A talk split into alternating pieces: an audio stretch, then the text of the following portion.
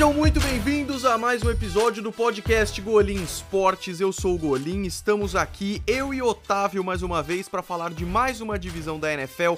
Hoje vamos falar sobre a AFC Sul, Otávio. Diga oi pra galera. Olá, pessoal.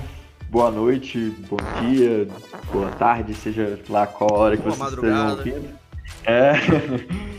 Então vamos falar aí de mais uma mais uma divisão aí da NFL, a quinta que a gente já tá fazendo, né? Já passando metade agora. Caraca, é verdade. E agora isso é bom porque tá chegando, tá chegando aí. Setembro sempre chega e essa é a nossa esperança. Exatamente. Ó, fazendo esse episódio, aí o sexto no dia 4, o sétimo no dia 11 e aí acaba no dia 18 de julho. Aí no dia 25 de julho a gente vai fazer uma prévia da temporada, mesmo que seja só pré-temporada. Aí 1 de agosto já é o, o, o jogo do Hall da Fama, não. É a pré-temporada dia 1 de agosto, não é não? Ah não, acho que é o jogo do Hall da Fama mesmo. Eu não, não lembro direito, mas Caraca, eu acho que é. Deixa eu ver aqui. É, 1 de agosto às 9 horas, Atlanta Falcons e Denver Broncos pelo jogo do Hall da Fama. Vai ser bem da hora. Aí, é, vai ser, é, vai ser pelo qualquer coisa, cara. Eu vejo um Jaguars e Titans no, no Monday Night, no Thursday Night sem problema nenhum, nenhum, Hum. depois de tanto tempo. Apesar de que esse seria um bom jogo. Mas aí começa depois a pré-temporada, né? Uma por semana. Aí nos dias 8, 15, 22 e 29. E aí no dia 5 de setembro temos Bears e Packers pra abrir a temporada 2019. Qual a expectativa, Otávio? Fala pra mim. Cara, eu tô animadaço mesmo, porque eu acho que eu nunca estudei tanto pra, antes de uma temporada igual tô estudando pra essa, e tô, então tô chegando muito preparado. É, a gente vai estar meio que mais pronto, assim, né? Vai saber o que esperar. Sim, e. Ah, cara, e tem muito time bom. Esse ano, a gente analisando assim, você vê que muitos times melhoraram muito e estão aí com time que, tipo, ano passado não veio tão competitivo, mas é, esse ano eles melhoraram e estão para brigar. Por exemplo, na minha opinião, os, os Browns vão crescer demais, os Packers, obviamente, vão crescer demais, É. é, os Panthers. Os Cowboys. Então, Cowboys, eu acho que assim, vão ser times que vai ser muito legal, cara. Exato, além legal dos que já estão lá em cima. Os Chiefs eu acho que vão continuar com uma certa dominância, Patriots. Do outro lado, nossa, tem tanta gente. E por isso que a gente já falou de 16 times aqui. Estamos indo para os próximos quatro. Hoje vamos falar da AFC Sul, ou seja, Chargers, Chiefs, Broncos e Oakland Raiders, o que vai ser muito bacana porque temos dois times que foram para os playoffs no ano passado, que são. Ah, desculpa, nossa, tô viajando. É, É, sabe o que aconteceu? A gente tem a pautinha aqui. Eu nem percebi. A gente tem a pauta aqui e o- o- os times da AFC Sul enfrentam os times da AFC West, que são. Aí sim, são esses quatro que eu falei. Os que a gente vai falar hoje são Jaguars, Titans.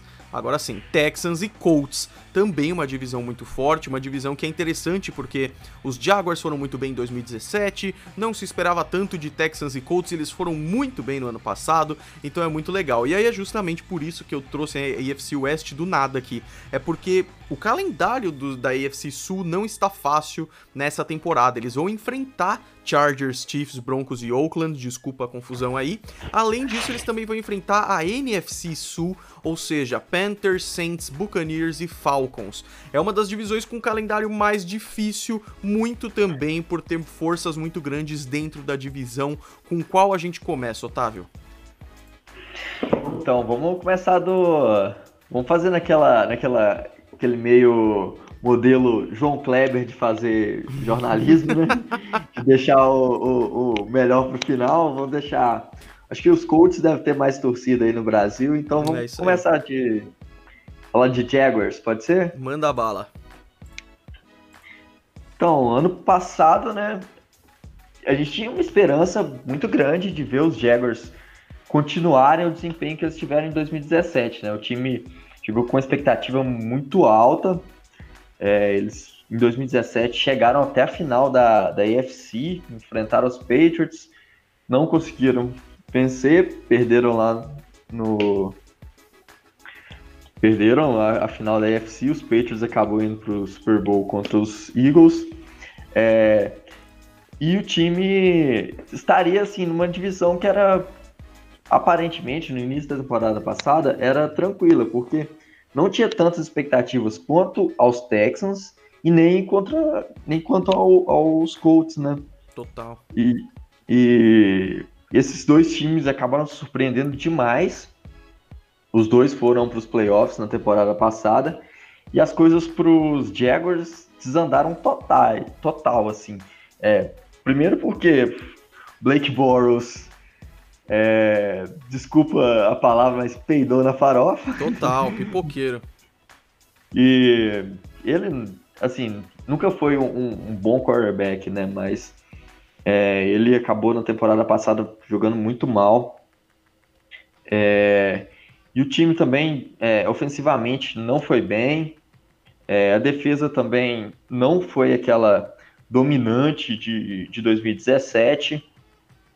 E o time acabou a temporada é, como o último dessa divisão. O time teve só cinco vitórias na temporada e, e foi bem decepcionante. E foi chocante, né? Porque quando a gente viu os Jaguars em 2017, uma defesa absolutamente brilhante com o Jalen Ramsey, o polêmico cornerback aí dos Jaguars, a gente fala um pouco mais dele daqui a pouco, o Calais Campbell, a gente não esperava que fosse ter uma queda de qualidade uma queda de desempenho tão grande quanto eles tiveram, né? Quando a gente analisa a defesa, que foi o que brilhou em 2017, e que apesar de não ter ficado ruim em 2018, piorou, assim, os principais pontos é a secundária, porque tem o AJ Bowie, o Jalen Ramsey, que estão no top 20 da NFL, assim, e o Jalen Ramsey tem a polêmica dele, né? Quando acabou a temporada 2017, ele falou um monte de que, ah, tal quarterback não sei o que, tal quarterback não sei o que. Aí acabou a temporada, os Jaguars foram mal pra caramba em 2018, perguntaram para ele de novo, aí ele, ah, a gente amadurece, né? Eu não vou falar nada de quarterback nenhum, eu só quero que a gente vá bem. O cara também não é bobo. E aí o que acontece? No front defensivo, o time tem o Calais Campbell, defensive end, e tem o Yannick Ngakoue, que também fazem parte desse bom grupo de jogadores da linha defensiva. Os caras são muito bons. Nessa temporada vem ainda draftado aí em 2019 o Josh Allen. Não é o Josh Allen draftado por Buffalo quarterback, mas sim o Josh Allen Ed de Kentucky, que é um dos melhores jogadores, top 3 desse draft aí. Foi escolhido bem cedo e aí veio para suprir a saída do Malik Jackson, que foi para os Eagles na free agency, né? No ano passado a defesa dos Jaguars ficou entre as 10 melhores da NFL, foi a quinta defesa que menos cedeu jardas. Então, uma defesa boa é a primeira coisa que se quer para um time da NFL, né? É, e a defesa dos Jaguars, ela é fenomenal. É, principalmente aí você vê na secundária o, o Bowie e o Ramsey são dois, dois jogadores que impactam muito na, na defesa. E agora vai ter um front aí também muito forte com, com o Calais Campbell, é, com o, o, o Ngakue, é, e o Josh Allen. O Josh Allen acabou sobrando lá na.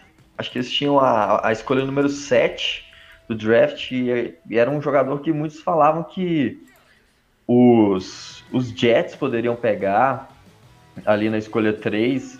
É, como, como falavam lá que o mais com hype maior era o, o Kyler Murray lá em, em Arizona e foi o, o que acabou acontecendo. O segundo jogador que era também que era muito hypado era o, o Nick Bolsa, que foi para os 49ers, e a, a escolha número 3 era dos dos Jets e falavam muito que eles poderiam pegar o, o, o Josh Allen porque ele é um, um, um pass rusher, né?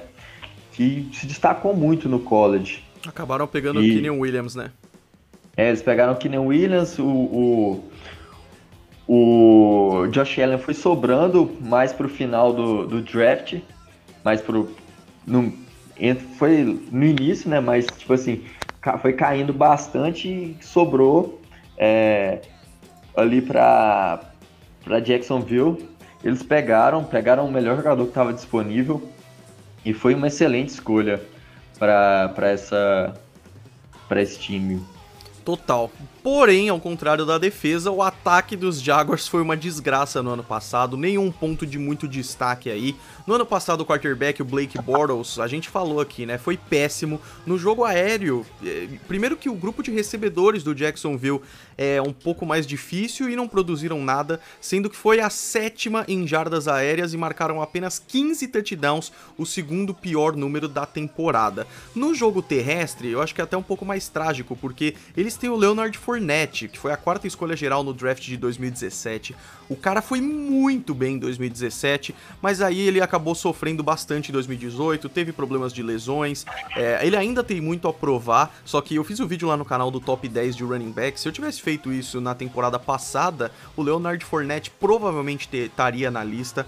Falando sobre a linha ofensiva, teve a lesão do Cam Robinson na semana 1, fez muita falta na temporada. O Blake Bortles, como se não pudesse piorar, foi muito pressionado. Ele foi o terceiro time que mais sofreu sacks nessa temporada, o time dos Jaguars. Para essa temporada, o comando do ataque está completamente renovado, o que sempre é o primeiro passo para uma ajuda aí no ataque, tanto dentro quanto fora de campo. Primeiro porque é, teve melhoras claras aí. Primeiro que eles contrataram Nick Foles, MVP do Super Bowl 52, e pra galera que é, conheceu a NFL há pouco tempo e acha que o Nick Foles foi importante só na temporada do Super Bowl, o que com certeza foi o auge, assim, o Nick Foles já foi muito importante pros Eagles há muito tempo, recomendo ver o vídeo lá do Guia pro Torcedor Iniciante, e além do Nick Foles, que vai comandar o ataque em campo, ainda tem o novo coordenador ofensivo, que é o John DeFilippo, né? Otávio, conta um pouquinho sobre ele aí.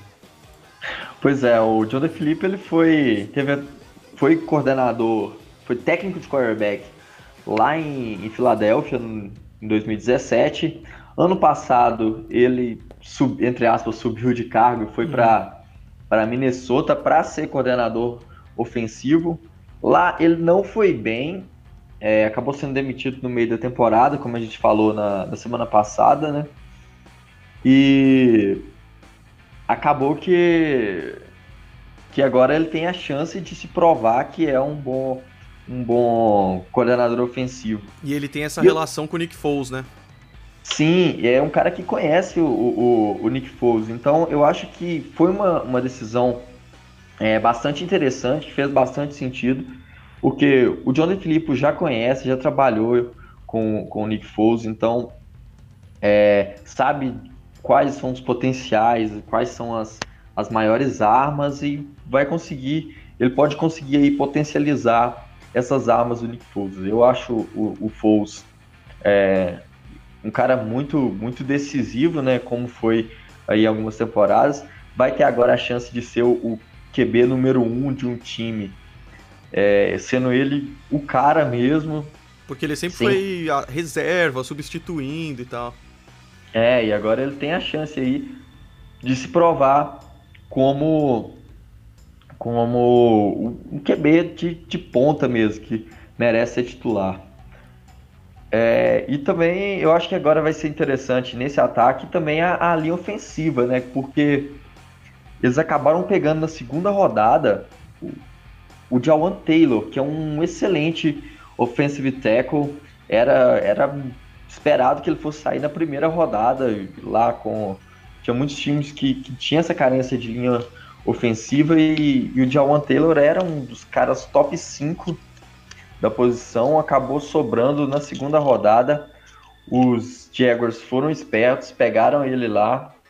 É um excelente offensive tackle e, e vai ajudar muito na proteção aí do Nick Foles. E é interessante porque é um daqueles caras que pensava-se que ia sair muito cedo, acabou demorando, demorando, e nesse sentido os Jaguars fizeram um draft bom que nem os Redskins, foi bem legal. É, eu gostei bastante do, do, do principalmente das duas primeiras escolhas, né?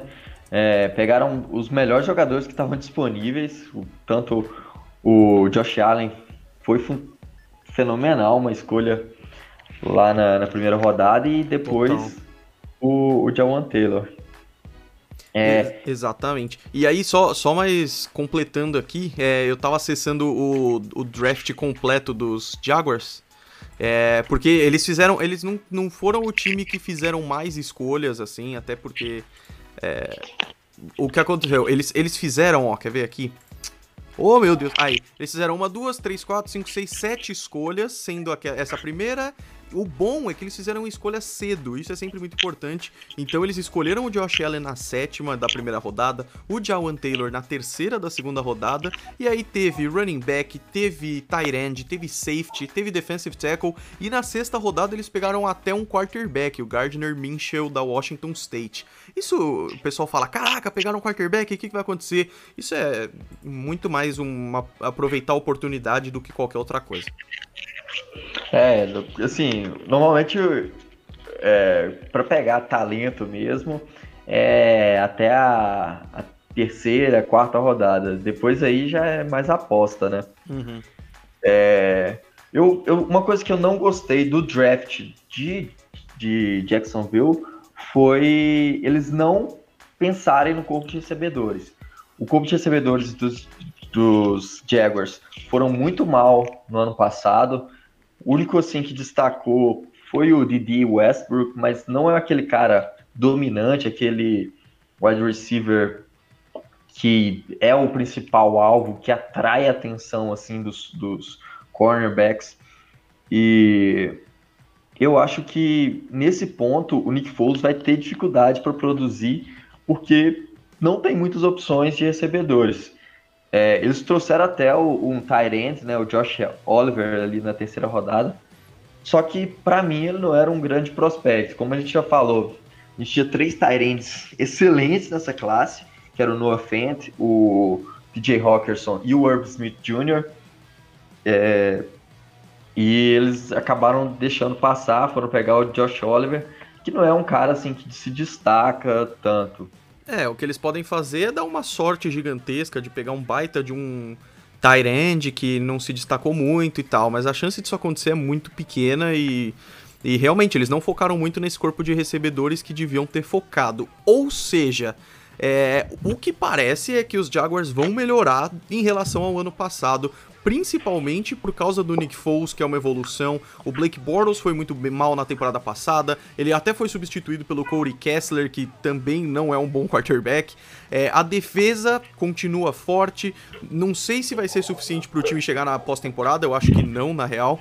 É, e além disso, tem a questão do Nick Foles com o John DeFilippo, né? É, isso é uma evolução muito grande, porque não só o Nick Foles foi o, o, MVP do Super Bowl, é um cara muito decisivo, ele é muito interessante, mas é, é, importante lembrar, a torcida dos Eagles lembra muito bem, que no início da temporada passada não foi nada boa, então é, vai ter esse coordenador ofensivo aí, que é o John DeFilippo, que já tem uma relação com ele, os dois trabalharam juntos. A gente pensa muito na questão do John DeFilippo em Minnesota, que também acabou indo mal, foi demitido no meio da temporada, ou seja, parece que tem muita coisa para ser positiva aí do Nick Foles com o John DeFilippo, mas a gente vai ter que ver, é uma dúvida muito grande se eles vão conseguir trabalhar junto ou se não vai ser legal, e isso é só na temporada mesmo que a gente vai ver. A questão, infelizmente, é que o corpo de recebedores ainda é um problema. O Nick Foles é um cara bom, mas ele não tem muitas boas opções, é complicado. É, eu acho que os Eagles vão evoluir bem, assim. Esse ataque realmente é um problema, mas se na temporada passada eles fizeram cinco vitórias, eu chuto é, deixa eu pensar. Vai você primeiro, Otávio. Então, eu acho que eles podem, assim, alcançar umas sete vitórias na temporada. É, isso é o, o, o teto mesmo, para mim. Eu acho que eles ficam aí com cinco, seis vitórias mesmo. É, porque o calendário é muito difícil, como a gente já falou. É, são confrontos muito difíceis. A divisão é muito difícil, muito concorrida. Então, eu acho que eles terão essa evolução, principalmente no campo. A gente vai ver uma evolução do ataque, é, mas eu, eu espero que, que o time produza. Eu, eu queria muito ver o Nick Foles aí brilhando. A gente sabe da história dele lá, é, lá em, em Filadélfia, né? Que foi uma das, é uma das melhores histórias de, de futebol americano de, da vida. Acho que um cara que chegou aí no final da temporada foi, foi pro Super Bowl contra um maior quarterback de todos os tempos é e chegou lá e venceu. Total. É, eu concordo com você, porque se a gente fosse analisar só dentro de campo, realmente a evolução seria muito grande, mas o calendário tá complicado, os oponentes de divisão, óbvio, estão é, melhorando, pelo menos é o que parece, a gente vai falar aqui. É, então eu concordo, eu fico com o Otávio nessa, eu acho que vai melhorar, mas não muito. Sete vitórias para os Jaguars. Vamos para Tennessee?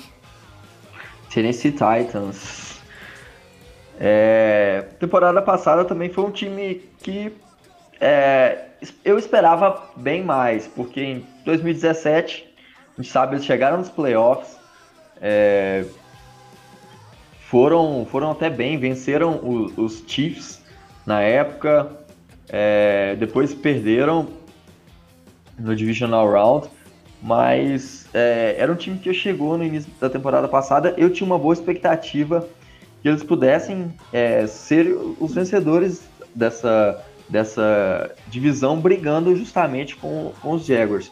Porém, é, nessa divisão teve uma ascensão muito grande de Colts e Titans e o time também não conseguiu é, produzir tão bem. Colts muito Texans, né? Oi? O, a, o time, a, os times que ascenderam foram os Colts e Titans, é isso mesmo? Não, os times foram os Texans, é verdade. Isso, isso, isso. isso. que, que eram os Colts e os Texans, a gente tinha dúvidas quanto, quanto a eles para a temporada passada. É, e os Titans, a gente tinha mais. achava que eles fossem melhor.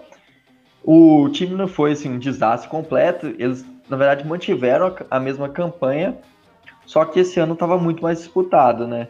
Eles tiveram nove vitórias, em 2017 eles também tiveram nove vitórias, foi suficiente para chegar na pós-temporada. Nesse ano já não foi, então é, o time acabou decepcionando. É, não tem jeito, porque nove vitórias é um, é um resultado interessante, mas com a liga competitiva do jeito que tá, acaba não sendo suficiente. Às vezes é, às vezes acaba sendo, mas nem sempre. Falando de defesa, a dos Titans na verdade é realmente muito boa. É uma das top 10 da NFL, uma até bem subestimada, assim. É top 10 em jardas cedidas e o destaque acaba indo para secundária, porque tem safeties maravilhosos como o Kenny Vaccaro e o Kevin Byard, Byard, Byard o Kevin Byard é um dos melhores da liga, sem dúvida. Liderou a liga em interceptações em 2017. Ano passado também foi muito bem, só ele fez quatro interceptações. E ainda melhor, para melhorar ainda mais no draft, eles pegaram o Amani Hooker, que é um prospecto maravilhoso na posição de safety, então parece que melhorou ainda mais. E para completar a secundária, tem o destruidor de sonhos do Seattle Seahawks, o Malcolm Butler, que é o herói do Super Bowl 49 aí. É um cornerback bastante sólido e que consegue produzir bem nessa secundária secundária. O front defensivo não era o ponto forte no ano passado. O único que se destacava mais era o Jirrell Casey, um excelente pass rusher que nesse ano vai ter um novo companheiro, o Cameron Wake, um excelente edge aí vindo de Miami. E aí o que acontece é que aos poucos a gente vai vendo cada vez mais jogadores interessantes nos Titans. É, e eles eles também fizeram um draft muito bom. É, pegaram o Jeffrey Simons, que era junto com o Quinn Williams, era e o Ed Oliver, era um dos jogadores aí top top 5 do desse draft de jogadores de interior de linha defensiva, né? E eu acho que eles vão melhorar muito nesse ponto, nesse front, para essa temporada. É, já tinha uma secundária muito boa e, e agora eles vão vir muito forte para para segurar mesmo na, na, defesa. E o ataque que foi o que deixou a desejar na temporada passada, porque é, apesar de terem um jogo terrestre muito bom, você falou lá no, no top 10 é, running backs, você citou o nome de Derrick Henry, que é para mim é um dos melhores, é um dos melhores running backs, sem dúvidas. O cara, o cara ano passado correu para mais de mil jardas e marcou 12 touchdowns, foi o terceiro na, na liga nesse ponto. E ele, eu acho muitas vezes até superestimado, muita gente não, não cita ele aí no, no top 10. É verdade. O, acho que o, o, ponto também, outro ponto que é parecido com o dos, dos Jaguars é a questão de quarterback, né? Que é um problema também. O Max Mariota não é tão ruim quanto o Blake Bortles, mas até hoje não se mostrou um QB de elite na NFL. Ele teve é, a segunda temporada foi muito boa, mas depois manteve atuações bem abaixo. Ano passado ele teve alguns problemas com lesões, mas ainda assim, acho que não é desculpa, ele, ele não é um, um bom quarterback. É, é uma pena, aéreo... né? Porque ele foi escolhido na segunda escolha geral de 2015, ganhou o prêmio Heisman em 2014, ou seja, ele tinha tudo para ser um bom quarterback, mas ainda não se provou, é verdade.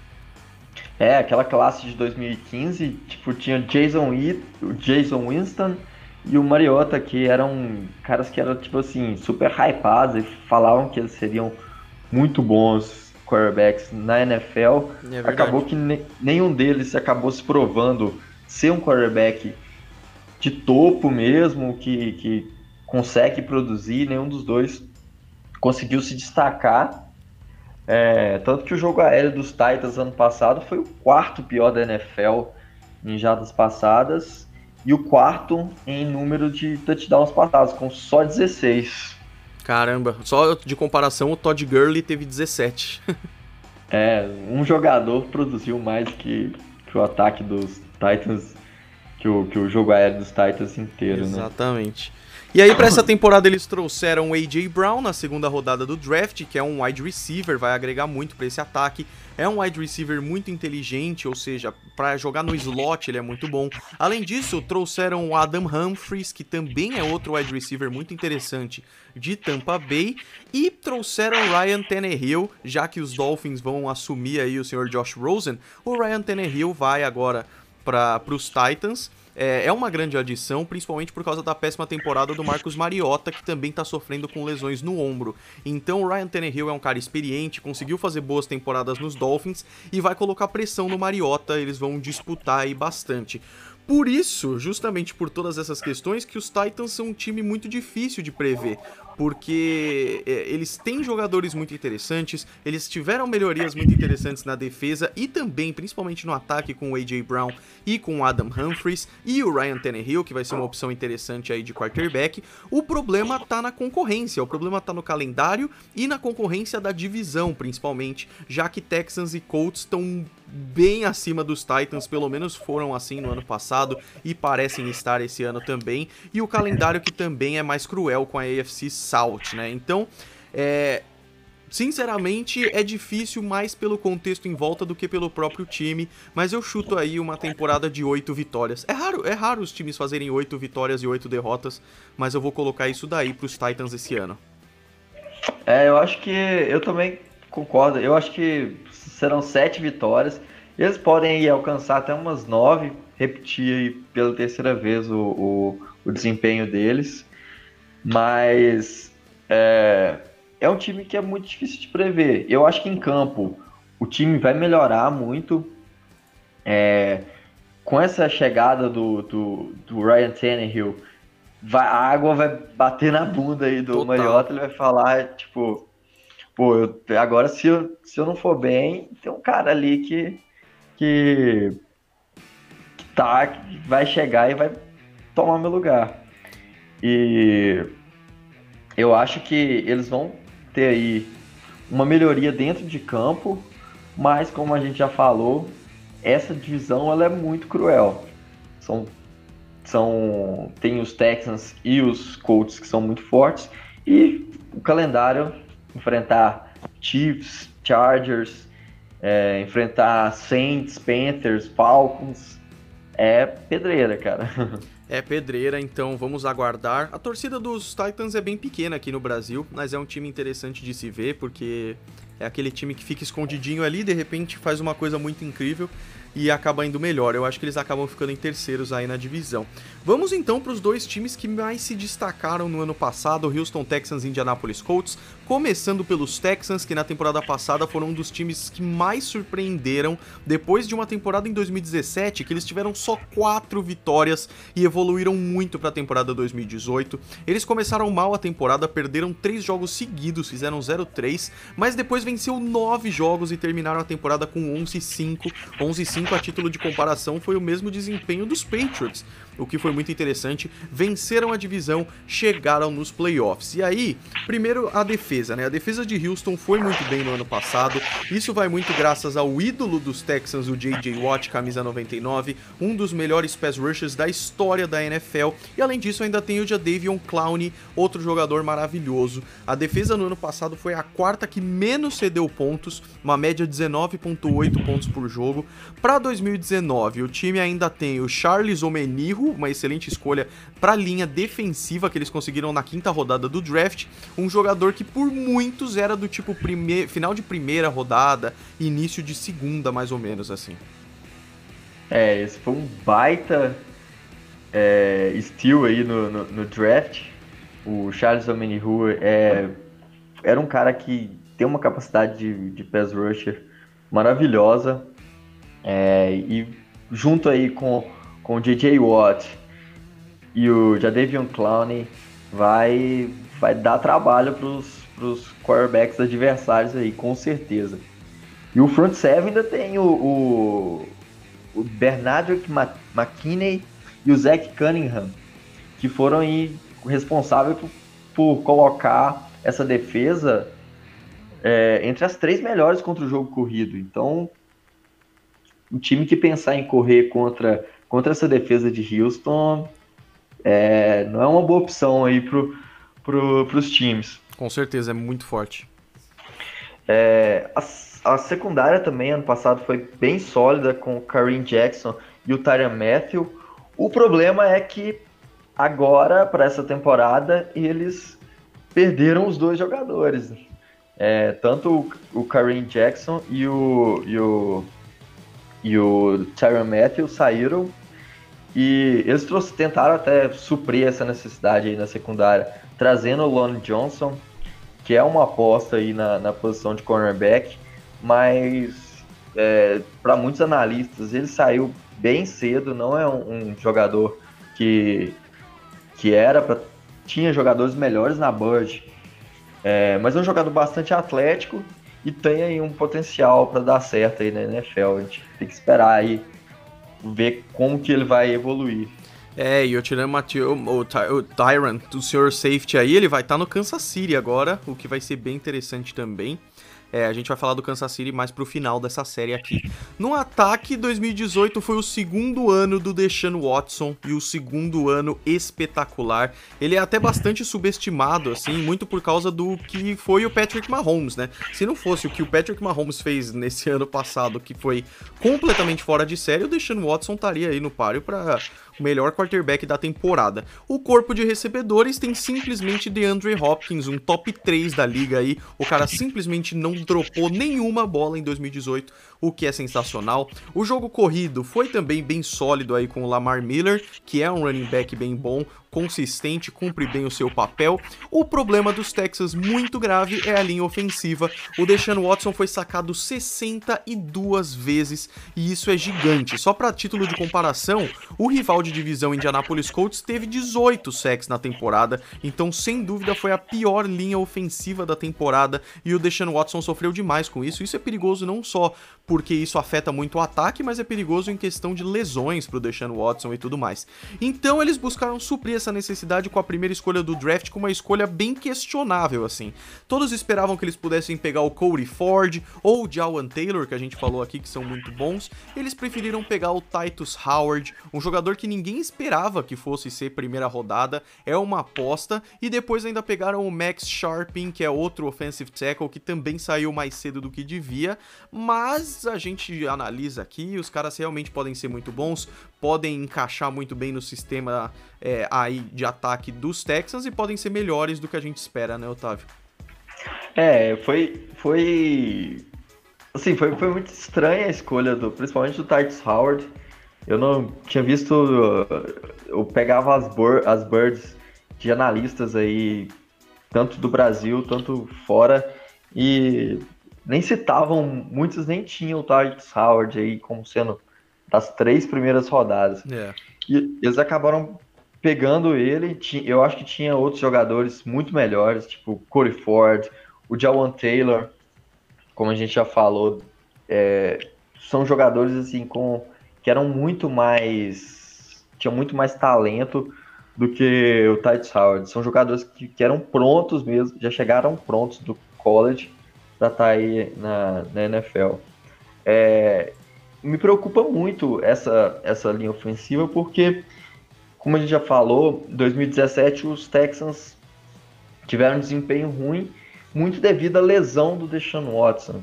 Para mim, o Deshaun Watson é um cara que joga demais. Tipo, eu, eu sou muito fã do Deshaun Watson. Eu acho que ele bastante subestimado, porque para jogar contra com uma linha ofensiva, você sofrer 62 sacks na temporada é, é muito triste. E ele se lesionou em 2017, uma lesão séria no, no, no joelho. E se ele continuar tomando porrada assim, uma hora não vai aguentar. Então, você perder um, um, um quarterback que aí que tem um futuro brilhante na NFL, que, que eu espero muito, é, isso é muito ruim, né? Isso é muito preocupante, o cara realmente tem um potencial muito grande. Ele me lembra muito o Michael Vick, assim, porque ele é muito móvel, ao mesmo tempo ele tem um braço muito forte, o que é bem legal. Além disso, tem o J.J. Watt também, que ele tem um histórico de lesões, ele não tá ficando mais jovem, já é um cara experiente aí na NFL, então a gente tem que também é, se preocupar se ele vai se manter saudável na temporada. É, mas o que acontece é, os Texans fizeram, mesmo que de um jeito questionável, parece que fizeram a tarefa aí, que é melhorar a linha ofensiva, reforçar os pontos que precisavam ser reforçados. É, a questão eu acho que vai ser mais os outros times do que o próprio Texans, assim. Então, eu acho que os Texans fazem as. Uma, fizeram 11 vitórias, eu acho que eles fazem 10 ou 11 vitórias, mas vai depender muito mais dos seus oponentes, assim. Então, se os Titans melhorarem um pouco, os Jaguars melhorarem um pouco, já podem derrotar os Texans em um confronto de divisão, talvez. Eu aposto em 10 vitórias aí, Otávio. Eu, é, eu acho que eles ficam entre 8 e 10 vitórias. Eles, eles vai depender muito de como essa linha ofensiva vai se portar, porque eu acho que não sei se o, se o Deshaun Watson vai conseguir produzir tanto com, com uma linha defensiva, uma linha ofensiva tão difícil. E eu acho que se conseguir proteger bem, se essa linha ofensiva realmente funcionar com, com o Titus Howard e o, o Mark Sharping, é, eles vêm forte para essa temporada. Então, vão aí. Eu não, não acho que é o melhor time dessa divisão. Para mim, os Colts, o, ano passado, eles evoluíram muito e tem para evoluir. A gente vai falar dele depois, mas tem para evoluir para a próxima temporada. Vão acabar aí como o segundo dessa divisão e brigarão pelo wild card aí junto com, com outros times. Eu acho que, por exemplo, é, já dando um spoiler da próxima divisão, eu acho que o vencedor da, da AFC West não vai ser os Chiefs. oh, polêmico, hein? Mas eu acho que vai os mas os Chiefs vão brigar aí pela pelo wild card, os Chiefs, os Titans, os, os Texans, perdão. É, acho que também os os Steelers também brigam por, por essa por essa por esse wild card. Então vai ser bem interessante essa briga pela por chegar na temporada, na pós-temporada vinda aí da da IFC. Com toda certeza. Vamos fechar então falando deles, Indianapolis Colts, um time histórico. Tô louco pra fazer o guia pro torcedor iniciante dos Colts, falar um pouquinho do Peyton Manning, um pouquinho, né? Bastante, aliás. Os caras são realmente fantásticos. Na temporada passada, os Colts também foram um dos times que surpreenderam muito e foram um dos times que mais sofreram com a apreensão de poder não ter o Andrew Luck pra temporada 2018. Ele não jogou na temporada 2017, o time sofreu demais com a ausência dele, que é um dos melhores quarterbacks quarterbacks da liga e terminaram com a terceira pior campanha da temporada 2017, ficando atrás só do Cleveland Browns, que não teve vitória nenhuma, foi horrível, e do New York Giants, que também fez uma temporada bem ruim. No final da temporada passada, eles acertaram o contrato com um novo head coach, que foi o Josh McDaniels, coordenador ofensivo dos Patriots há muito tempo, mas o Josh McDaniels acabou voltando atrás, foi muito esquisito isso, porque já estava quase certo. E aí os Colts acabaram indo buscar o Frank Rich, que era coordenador ofensivo dos Eagles. Aí, como o Josh McDaniels desistiu, isso deixou ainda mais desconfiança, né, pro time de Indianápolis, porque é, ele desistiu porque ele tinha alguma dúvida sobre o Andrew Luck. Essa dúvida durou até a terceira escolha para os Jets, assim, porque até então acreditava-se que os Colts poderiam pegar um novo quarterback em 2018. E aí, como, quando começou a temporada de fato, a temporada não começou tão bem. O time ainda estava se adaptando e chegaram na sexta rodada com um desempenho de 5-1, 5 vitórias e uma derrota. E depois o time começou a funcionar. 5-1, é isso mesmo? É, um 5, na verdade. Um 5, né? São... lógico, é, confundi, é, exatamente, foi... exatamente.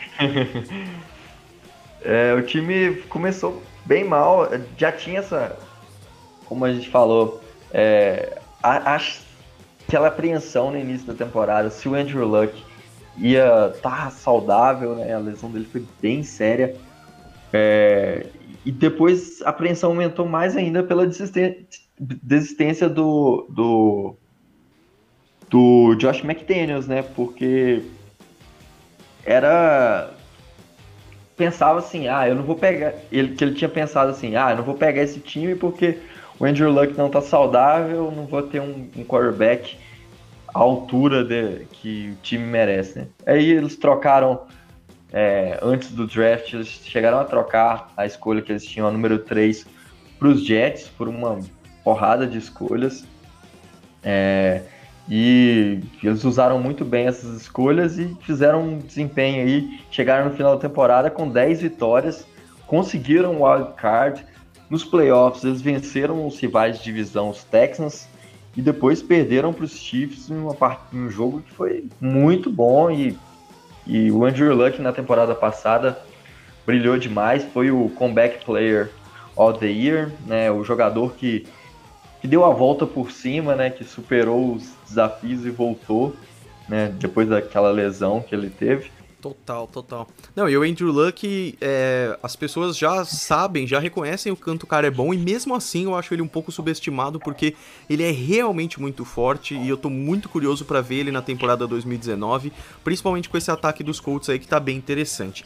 Mas, se o ataque já tá interessante, a defesa é uma coisa incrível. Não dá para falar da defesa sem falar da escolha, da segunda escolha geral, da, não, da escolha da segunda rodada que eles fizeram no draft, foi o Darius Leonard, né? Ele foi foi calouro defensivo do ano passado, foi líder em tackles na temporada, tendo feito 163 e ainda fez 7 sacks. Foi um dos melhores jogadores, um dos jogadores mais dominantes na defesa da NFL no ano passado. A defesa contra o jogo terrestre, ela estava entre as 10 melhores da NFL e foi uma das 10 com menor média de pontos por jogo. E aí, para essa temporada, eles ainda reforçam ainda mais essa defesa com Justin Houston, um experiente defensive end que veio do Kansas City Chiefs na free agency.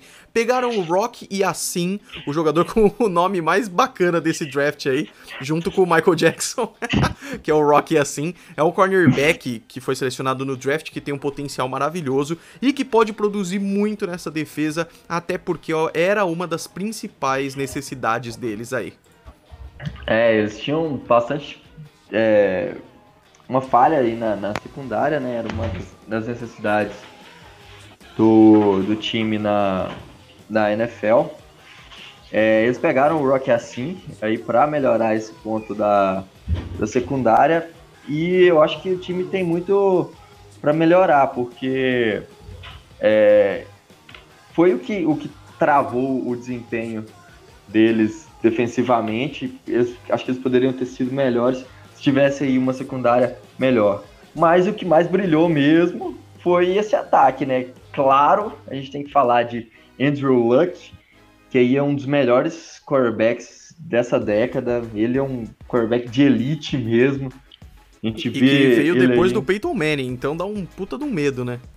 É, o, o cara é tão bom porque os Colts falaram assim: não, a gente vai vai trocar o, o Peyton Manning, porque a gente tem a escolha número um do draft e a gente vai pegar é, um dos melhores prospectos aí de quarterbacks que saíram aí. Ele acabou se provando aí que é um cara de elite. É, ninguém troca Peyton Manning por, por um quarterback qualquer, né? E Exatamente. o Andrew Luck é um cara monstro na NFL. Ano passado ele foi o o primeiro entre os mortais aí em número de touchdowns, né? Porque o, a gente nem conta o Mahomes, 50 touchdowns é um número absurdo. O, o Andrew Luck teve 39, foi genial. O, o ataque ainda conta aí com T.Y. Hilton, que é um excelente wide receiver, é, temporada com, aí, com quase 1.300 jardas. Tem o Tyrande, o Eric Ebron, que veio na free agency dos Lions, marcou 13 touchdowns na temporada, foi um dos caras que mais produziram aí na NFL. E que se eu fizesse uma lista de Tyrands, ele com certeza estaria, porque ele foi realmente muito importante. É, e era um cara, assim, que veio praticamente de graça na, na, na Free Agents, né? Veio. Não era. Ele não teve um desempenho tão bom lá na época de, de Detroit Lions e chegou destruindo. Isso é muito interessante, porque quando o jogador encaixa no setup do time, ele acaba mostrando ainda mais o que ele pode fazer. Foi o caso do Eric Ebron, foi o caso também do Amari Cooper, que quando ele chegou nos Cowboys encaixou como uma luva, assim, sabe? E para essa temporada tem mais uma peça maravilhosa que veio do draft, é o Sr. Paris Campbell, que vai agregar muito a esse ataque. É mais um alvo aí para a secundária se preocuparem. No jogo terrestre tem o Marlon Mack, o running back que desafoga bastante a pressão nos recebedores e que também foi muito importante no ano passado. E por fim, a gente tem que falar do grande ponto desse ataque, que é a linha ofensiva, né? Ano passado, eles cederam somente 18 sacks, muito disso graças à chegada do segundo melhor jogador do draft passado, que foi o Quentin Nelson, que todo mundo esperava que fosse muito bem e o cara acho que ainda superou ainda mais. No ano de calouro dele, ele se mostrou um dos melhores da NFL e ele, junto com o Anthony Castonzo, o Braden Smith, o Ryan Kelly, eles formam a melhor linha ofensiva para a temporada 2019, sem dúvida nenhuma. E aí você complementa essa linha ofensiva maravilhosa, recebedores interessantes, o running back interessante, o Marlon Mack aqui, e o quarterback Andrew Luck, que é inteligente, que tem tempo de pensar e que tem visão de jogo, você tem uma chave de ouro aí. Você entrega a chave do paiol aos porcos, usando um ditado maravilhoso, porque o cara realmente vai, vai fazer uma jogada monstruosa e ele vai ser muito bom, não tem como. É, você tem uma. A, a linha ofensiva dos, dos Colts é absurda, cara. Ele ficou. É, eu não lembro dessa estatística, mas acho que ele ficou tipo três, quatro jogos sem, sem sofrer sex, né? Sim, sim. É, foi uma coisa completamente absurda. E, e o Quentin Nelson, ano passado, no draft do ano passado, tinha dois jogadores que você olhava para ele e falava assim: esse cara vai ser All-Pro. E sem dúvida, esses dois jogadores eram o Quentin Nelson e o Saquon Barkley. É, eles e os dois se provaram aí realmente tanto que, ele, que eles são bons, são jogadores é, de elite mesmo. Exatamente. É muito, é muito interessante porque ficou essa briga, né? Se o Saquon Barkley ou o Quentin Nelson seriam os melhores, porque os dois foram incríveis. É, eles são, são geniais, assim. É, tanto que chegaram até a questionar, assim, do Quentin Nelson ser um dos calouros é, ofensivos, porque. É, só que a posição de guard é muito. é muito mais, menos valorizada do que uma posição de um running back, por exemplo, um, um quarterback. Mas o Quentin Nelson ele foi espetacular durante, durante a temporada passada. Eu espero que essa temporada deve continuar sendo esse jogador monstruoso que ele é. E eles têm tudo aí para conseguirem é, produzir demais, né? De novo, fazer uma temporada muito boa, ter um ataque muito bom, como a gente já falou, é, com um quarterback de elite, é, e tem uma defesa também que é muito sólida, e o comando fora de campo é fantástico. Eu, eu gosto muito do Frank Wright, é, ele encaixou como uma luva nesse, nesse time aí de Indianápolis. Ele foi coordenador ofensivo lá dos, dos, dos Eagles em 2017, quando eles ganharam o Super Bowl. É, e o Frank Wright aprendeu lá com o Doug Pearson e é um, um dos caras dos melhores técnicos aí dessa nova geração da NFL.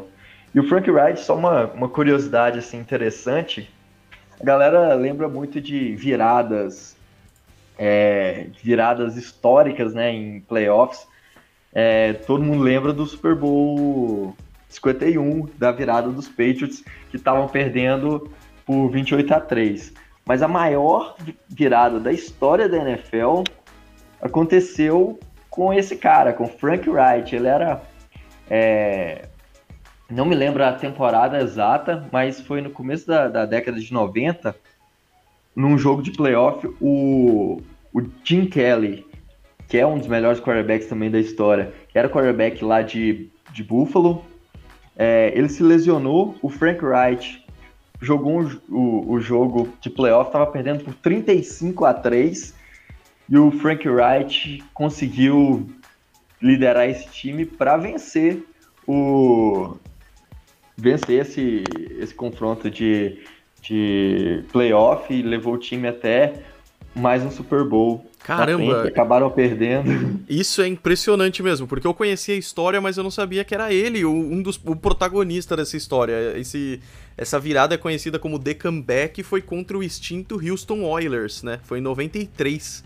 Impressionante é... mesmo. E a parte triste disso é que os Bills foram para quatro Super Bowls seguidos e não ganharam nenhum. É, com. Aí eles tinham. E o Frank Wright nessa época né, aprendeu bastante lá no.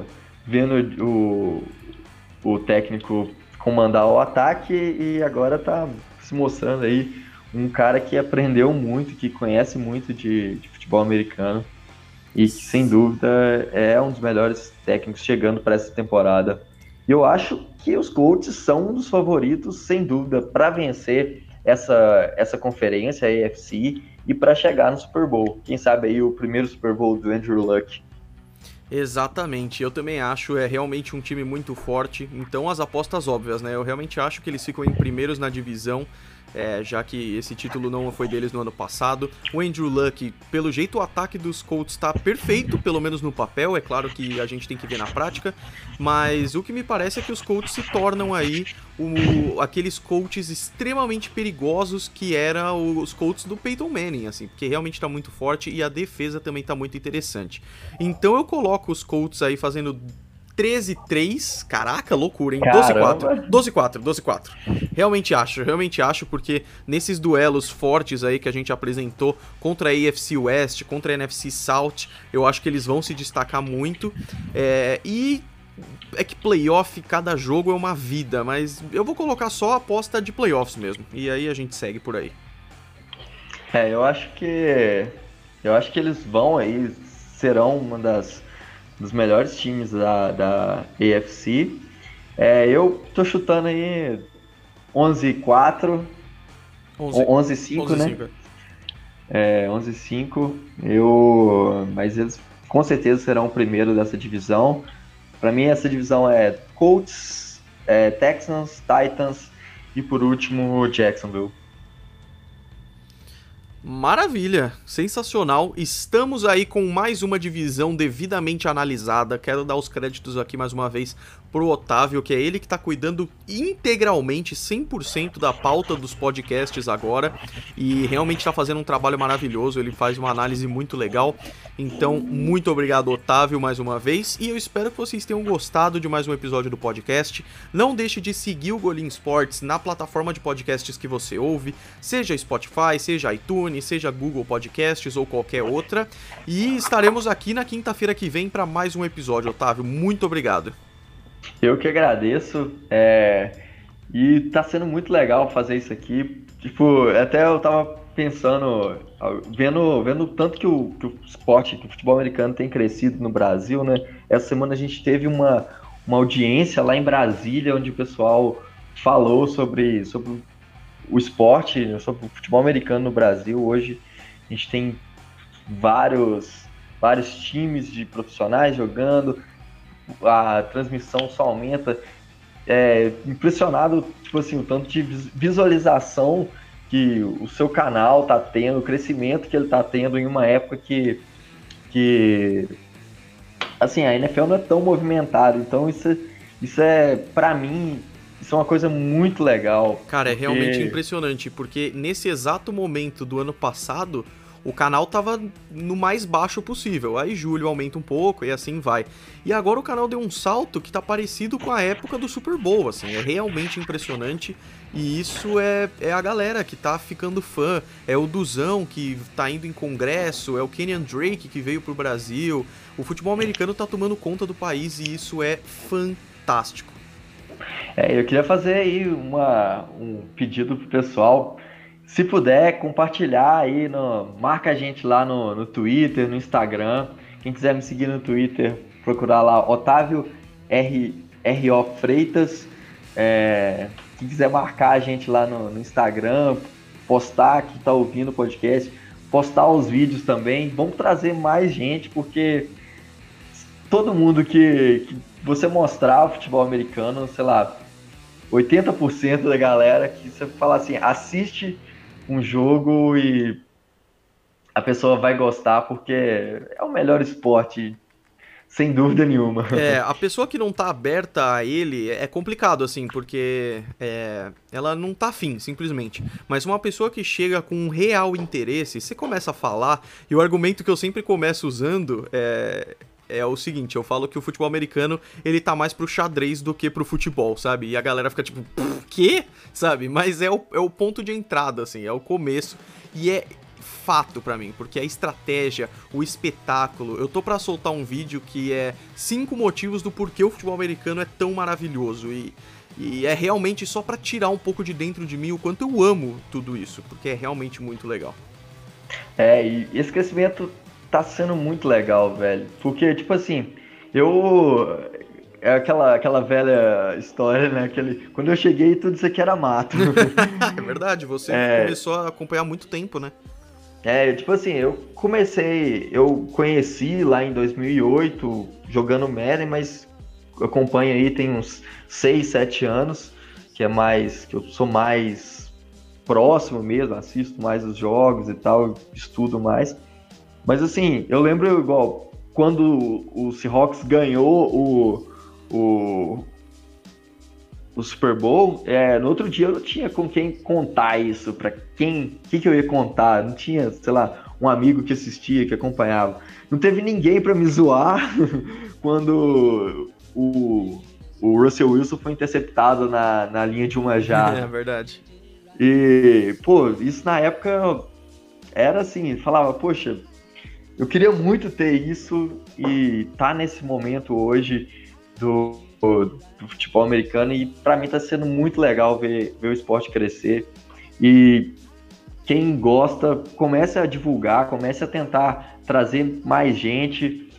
Quem não conhece, leva lá para o canal do Golim, que lá tem explicando tudo, tem ensinando as regras, tem é, os melhores jogos, os, os milagres, tem lances maravilhosa. Então tá tudo lá e é foda, cara. E tem o vídeo do jogo que a NFL gostaria de esquecer que tá indo muito bem, sabe-se lá por quê. Pois Pessoal, é, cara. Você viu isso aí? Ele tá, sei lá por quê, ele tá indo muito bem. É incrível. Tá sendo muito legal, muito mesmo. Gente, é isso. Muito obrigado. Semana que vem estamos aqui com a análise da NFC Sul. Vamos falar bastante aí do senhor Carolina Panthers. Eu tô muito curioso para falar sobre eles porque é, eles têm um potencial muito grande. Otávio, mais uma vez, muito obrigado e a gente se vê na semana que vem. Dá um tchau aí, pô. Falou, galera. Até mais. Até semana que vem. Valeu. É isso aí. Até mais, gente.